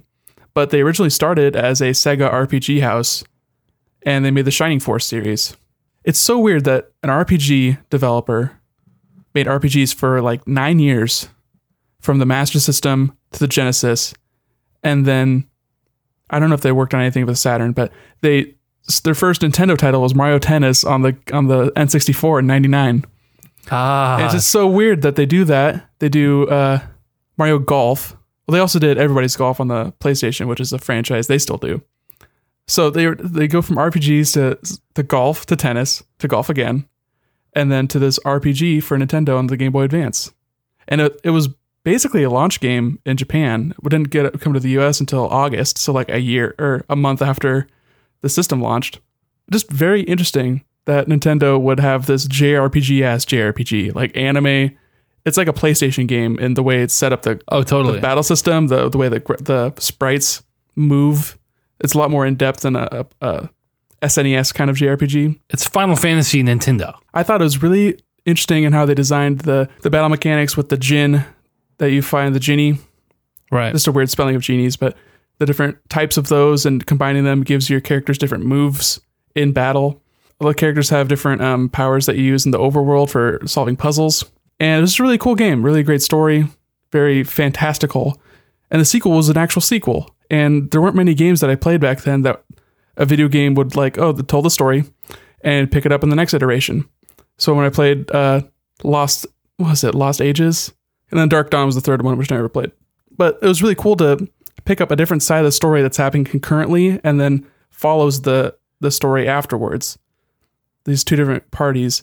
It was very new for me. As a young man, before I knew what continuity was and what canon was, continuity was what geeked me out the absolute most. I couldn't articulate why I liked it so much that, you know, Trunks from the future is actually Vegeta and Bulma's son, and that this story carried over. Right. And it was so rare for us to get that storyline coherently, because we'd be watching these TV shows on syndication and they would just be airing in random order. Right. So I'd catch Pokemon after school, but it'd be like, oh, this episode, Ash doesn't have Butterfree. This episode, Ash hasn't fought Gengar yet. Right. It's just like, we don't know what's going on, which is what was so cool about Gold and Silver. That it was like an actual sequel to Red and Blue. Right. And you gotta go back to this place that you know so well. You know what? Speaking of Pokemon anime, it geeked me out when I realized that in the first episode, the Pokemon he sees, the rainbow Pokemon, is Ho-Oh from the second generation. Oh, yeah. That was like a did you know Pokemon trivia fact in the early 2000s for so long. Like, did you know we actually saw this Pokemon? Even though Gold and Silver was like out like the end of that year in Japan. In my mind, it was ages from the time I first played Pokemon to the time I got those sequels in my hand. And I remember reading Nintendo Power and seeing screenshots and learning about the day-night system, and then finally getting my hands on a copy of Pokemon Gold. Oh yeah, people like importing the games from Japan and stuff. Such a special time. But yeah, it was these little nods to the in-universe continuity. It rewarded you for playing the previous game. It was like, oh, it's like I have this secret knowledge because of my experience. I know something other people don't know. I feel it was obviously not being able to articulate at the time, but the feeling of being invested and knowing something intimately and feeling rewarded for that. And it's not so much like I know something people don't know, but just that, again, being rewarded for being so invested in something and feeling like this was made for me specifically. It's the same feeling of like someone saying, hey, have you ever heard of this band? I just found them. They're really cool. You're like, I haven't listened to them for 3 years. Right. Yeah, they are really cool. Yeah. Like, yeah. I'm in the know. Exactly. I mean, there's part of it is that, but less pretentious. When I get what you're saying, but when it comes to the music thing, that's just a pretentious thing for me. I'm like, psh, I've been listening to them for 3 years. Yeah, but it tickles sort of the same area where it's like rewarding you for having the knowledge beforehand. Yeah, and just something about an artist recognizing, because you see it in so many other mediums or other franchises and whatever, that there is a lack of respect for what they've done before. And so continuity and canon now, in a lot of ways, for so many franchises, it just doesn't matter. And it's funny because, like, for Dragon Ball Z, I brought up earlier, Akira Toriyama, he would forget. He forgot what he wrote. He was this guy was pumping out a manga every week. So for him, this was just this insane job. He's trying to just manufacture it was his job for Shonen Jump, right? And for us, it's like every word we hung on to and every picture was like this amazing thing, and every frame. And for him, he's just like, oh yeah, well, so and so didn't do such and such because I forgot that was like 6 years ago. And and from an early age, realizing that that's how Toriyama was, so you feel even more. It's even more special when a creator acknowledges what came before it and references it and appreciates it and respects it. Like it's a very, I think, rare thing that even at a young age I appreciated. and I appreciate more so now. So yeah, no, Golden Sun, I'm all about that. It did get that DS sequel. Don't know if it's any good. By all accounts, from the reviews I read when it was, you know, coming out, it didn't interest me, and that's a bummer because I loved the first two games so much. And maybe it's my fault for not buying it, you know? Like, I'm part of the problem. But I also think it took too long. Like, Dark Dawn came out in 2010. The first game came out in 2000. I think the sequel was 2004. Wow. Like, that's 6 years. That's a long time. That's tough. Yeah. RPGs, I understand, they take a long time, and they're doing other games in the interim, and it's hard to make people care about a series. Also, Dark Dawn was weird because it was like a time jump. You're playing as the main characters of the first two games, they're kids, which is like, that's a interesting idea. I like the thought of that. I'm not sure if they executed properly, but still. Nick, irregardless. A fourth game, and I'll hop back on. Here's the thing. I'm going to need you to go back and play the first two Golden Sun games. You've got the time. We've sparked this conversation here. Listen, I need you to dig up that passion, play those again. I want you to play the third one, and I want a genuine, unbiased opinion post, you know, coming right off of the original two. I want to know, because Dark Dawn, let me let you in a little secret here. I own the first two Golden Sun games, so when I was compulsively collecting, those were titles I knew I had to have. Oh yeah, they're must-gets. I mean, they're integral to the Game Boy Advance library. Exactly. And so when I was still compulsively collecting and just buying games I knew I'd play eventually or wanted to play eventually because they're big names or they're valuable games or whatever, Dark Dawn has been in my Amazon wish list for 4 years now. And occasionally I'll get on my wish list and I'll just kind of go digging through, remove some stuff, add some stuff. And I always see it there. And up until, last time I checked, I don't know how long ago it was now, but you can still buy that game at $12 brand new on Amazon. And from what I had gathered, it had reviewed perfectly well, which is why I had placed it in my cart as, it's a game that's affordable. I could pick up if I wanted to on a whim, because it was remembered fondly. And I always wonder, because I feel like these games are always remembered better the further away from them you get. Yeah, you weed out a lot of the negative because you forget about the things you didn't really care for as far as a video game. Video games are never bad enough that they stick around in your mind as like, oh, I hated that, because you stop playing. So you have less time to really engage yourself with it. But if you play something, you're like, oh, that was good, but it wasn't as good. It's easier to forget what you didn't like about the thing. I look at Zelda, and you look at Wind Waker, and that game, just people fucking hated that game when it came out. People hated the build up to it. People hated when it was released. Well, they hated it mostly before they played it. I think once it came out, it had a lot of the hatred for it had died off a little bit, especially post Twilight Princess also. People look back on Wind Waker a lot more fondly. I mean, Wind Waker is regarded now as, by a lot of people, as the best Zelda game. And I think this is a generational thing where, depending on how old you are, I can guess your favorite Zelda game, right? Like, whether you're a Link to the Past kind of boy, or if you're an Ocarina kind of boy, if you're a Wind Waker kind of boy. Like, listen, like, I know based on how old you are. And it kind of goes every 2 to 4 year gap, right? You know what their favorite game is. I mean, I'm a year older than you, and I'm an Ocarina boy, and you're a Wind Waker boy. Just by virtue of what console I had. You didn't have an N64, and I did. No, that's absolutely true. Yeah, and I had the GameCube, and so that's the one I played. And it wasn't my first Zelda game. I had played NES. I had played Link to the Past. I had played Ocarina of Time. And dude, I bought it used, Wind Waker, and I couldn't progress because the disc was scratched. Damn, this explains it all. R.I.P. How far did you get before it froze up? I think I got to the fight against the bird. Oh God, you weren't that far. No, I know. Sad day. I was not that far. Later, I got to the true ending of the game, which is getting to the bullshit fetch quest, and then I stopped. The original fetch quest was really awful. Yeah, and I was playing that on an emulator before the remake came out. The remake really, really fixed that game. I got that far in the remake also, I believe, maybe? No, I think I got to the two dungeons where you're chaperoning Medley and the weird Korok boy. Little Leafman. I'm not going to lie. Even in the remake, I got to the very end of the game, and I just had to get a guide out. Even though they really fixed that fetch quest, I still was like, all right, I just want to get to the boss fight and call it good. And it was too recent for me. Like, I had just figured it out, and figuring it out was the fun part the first time. So it was just me doing the thing. The second time, it wasn't as fun. Fair enough. Give me another game on your list. I've got three games here. And just given the time here, I'm going to list all three of them. I'm going to let you pick which one we're going to talk about. And for those of you listening, if you want to hear about the remaining two games at any point, write into us, and we'll maybe do a little 20 minutes at the top of the next pod. However, we only have time for one. So Three games in no particular order: Tony Hawk Pro Skater, Age of Empires, and Castle Crashers. I don't even want most of those to come back. I don't want any of those to come back, really. First off, Tony Hawk. Okay. They killed that unceremoniously with Tony Hawk 5. Even more reason to do a Tony Hawk 6 and do it properly. I just don't want Activision to have that property anymore. I'd rather just someone else do another skater game that's not Tony Hawk related at all. Just get that same gameplay. Doesn't have to have Tony Hawk. Doesn't matter. Just give me some cool tunes, some cool 90s, early 1000s punk and new metal, some ska, and just do tricks for 2 minutes or 1 minute and just have a score chase. We had the skate games. Yeah, but those weren't timed score chases. Those were different things. They were trying to emulate skateboarding more. I don't want that. I want to do cool tricks. You want an arcade game. I can't skateboard in real life. I can't real skateboard in fake life either. I just want to press triangle and do a kickflip, you know? That's why I think there's room for the Tony Hawk Pro Skater series to go back to its arcade roots. You know, they went wrong.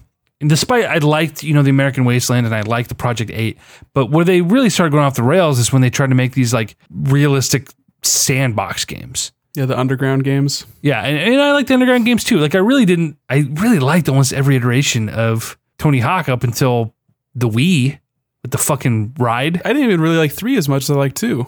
2 was the pinnacle in a lot of ways. It was just the most boiled down essence.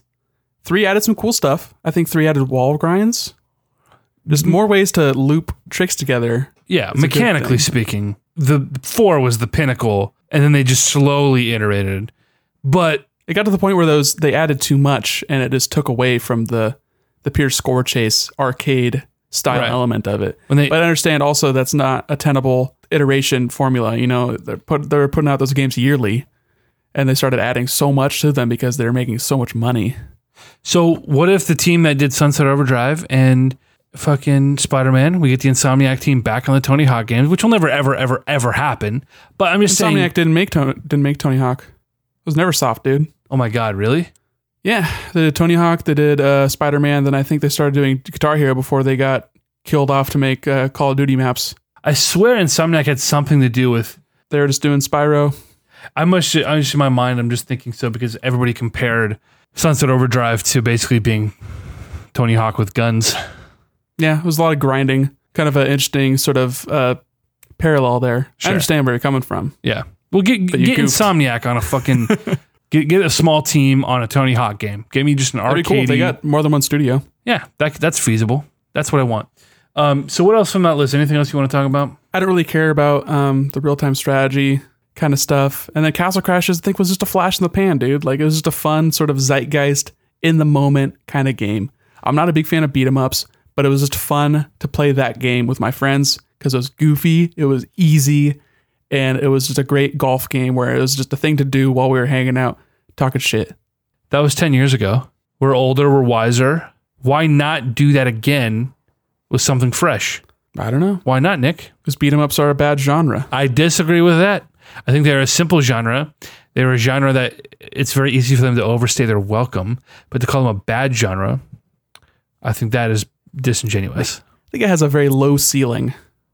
Yes. For variety. Yep. How do you differentiate between games? Like, there's just so much mechanically you can do to make them interesting, and they don't interest me to a great extent. Castle Crashers wasn't fun because it was a fun game to play. It was the fun thing to do while you're hanging out with friends. That's my experience with it, at least. You have anything else on your list that you want to dive into before we wrap this up? Yeah, I've got a couple. Mentioned a lot of RPGs, but Dark Cloud was a pivotal game for me for the PlayStation. And then also I wanted to mention, give us a freaking Fusion sequel. Let's push that timeline forward instead of just doing more and more Prime games for Metroid. Do you think that's possible if Prime 4 is a success? Do you see them doing what Zelda did, where they would do a 3D Zelda and then they do quote-unquote 2D Zelda? It'd be really cool if they just took the groundwork that they put down with Samus Returns and instead of doing a remake, just do a follow-up to the story in Fusion. Because I like the story in Fusion. I know a lot of people kind of bag on Fusion a little bit as being too linear compared to the other Metroid games, but I found it to be a wonderful game to play. I thought the story was eked out fine. Like, yeah, sure, it was a lot of text, but it focused so much on gameplay that the text was just like a cool thing to do while the game was loading. Right. Like, oh, here's a little story between this robot and Samus and this strange doppelganger that was the SAX, you know? Right. What else you got? One other honorable mention. The Wario Land games. There hasn't been a Wario Land platformer in a long, long time. I never played this. Last one was 2008 on the Wii. Well, it started off as like a weird Mario Land spinoff for Game Boy. Right. And then they started showing like a lot of really cool creativity in Wario Land 2, where instead of like losing lives, you would just lose coins. So instead of being punished and being sent back to the level, beginning of the level every time, you're just like, oh, well, you're invincible, but the goal of the game is to have as many coins at the end as possible. Made it for a very replayable sort of game, especially for a handheld. That's really cool. And a lot of really cool like power-ups where being hurt by enemies would cause Wario to go into a different state. So you'd be like blown into a bubble and then you could float up to get somewhere you couldn't get to before. You'd be flattened by a falling block and then you could fit through small areas that you could fit into before. Very interesting sort of level design in that way. Well, you know, we haven't gotten a Wario Land game because it's just biting Mario, and Mario already does Mario. So why have two games doing the same thing? That doesn't make any sense, Nick. And Wario is a truly unlovable heel. Hey, you watch your fucking mouth. You fucking watch it. And nobody even knows if he's actually related to Waluigi. Wait, that's not canon? No. What the fuck? That makes no sense to me. They're just like weird friends. Or are they? It's not delved into because Waluigi isn't a real character. Listen, they're actually lovers. I would not be judging of that. Well, good. I mean, I would be judging in that they're both just weird, awful men, but that's not what I'm judging them for. At least they have each other. Yeah. Someone's got to love them. Oh, man. It's not going to be me. Well, my friend, it's a good place to wrap it up. That's a lot of games. Yeah. This isn't even half of what, you know, like I said, I was doing some research into what other people have said, and a lot of games out there and seemingly successful franchises that just disappeared. Yeah, it's just, for me, it's interesting to follow the creative minds behind these games and see if they're doing other stuff, if they're just like, well, I'm done with that chapter of my life. Right. I want to move on to start making other games. That's why we're not doing this series anymore. It's like, oh, they just didn't sell. Or oh, they didn't sell as well as we wanted them to. We're in this era of remakes now. I feel it's more of a season. This will pass. And it'll occur again down the road. But it's interesting that we're clamoring for all these games, but like, don't we have too many games as it is? Oh, yeah, definitely. But that doesn't mean that as soon as a game comes out, it becomes dead to you. You only care about the game until it comes out. Well, no, not until it comes out, but until I've bled it dry of all the fun I can, possibly leech from it. It's a lot easier to be excited about a game that hasn't come out yet. You have a very finite amount of excitement that you can have for a game that is out. Right. And you can't play more than one game at one time. The people who can do that are crazy. I don't understand that at all. I used to be that guy who I just start games willy-nilly, but I quickly realized like that's not feasible and you just have to pick one and play it and enjoy it. And if you're not enjoying it, stop. That's my thing with games is games are supposed to be fun. It's supposed to be a hobby. So if it's not something you're enjoying and you're not gleaning any sort of satisfaction from, because games aren't always supposed to be fun is a broad term. Engaging. Games can be difficult and frustrating and just maddening on several accounts. But they're still engaging, like you said, and you're still deriving some sort of twisted satisfaction from it. You have to be growing from playing the game. Right. Yeah, that's our list of remakes that we want. I think my headphones literally just died. Yeah, you're done. You can't hear me. Of course, they literally die. That's the Console Crusade podcast. We're going to wrap it up right here because Nick can't hear me. He's saying things. Are you wrapping it up? Is this the Console Crusade podcast?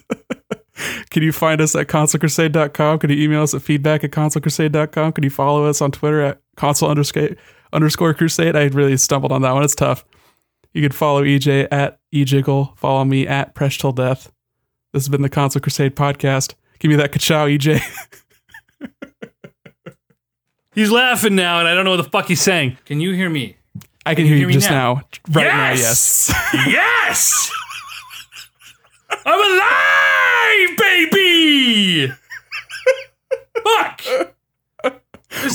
What happened? My headphones died, then I tried to get it to come out of my speaker, but then you couldn't hear me. It's a fucking nightmare. My Skype locked me into my old Skype account. It's fucked up. All right, give me a real countdown. Guys, this has been the Console Crusade podcast. All right, the Technical Difficulty Podcast. Listen, Leaf said he liked the ka-chow, and he wants the ka-chow back.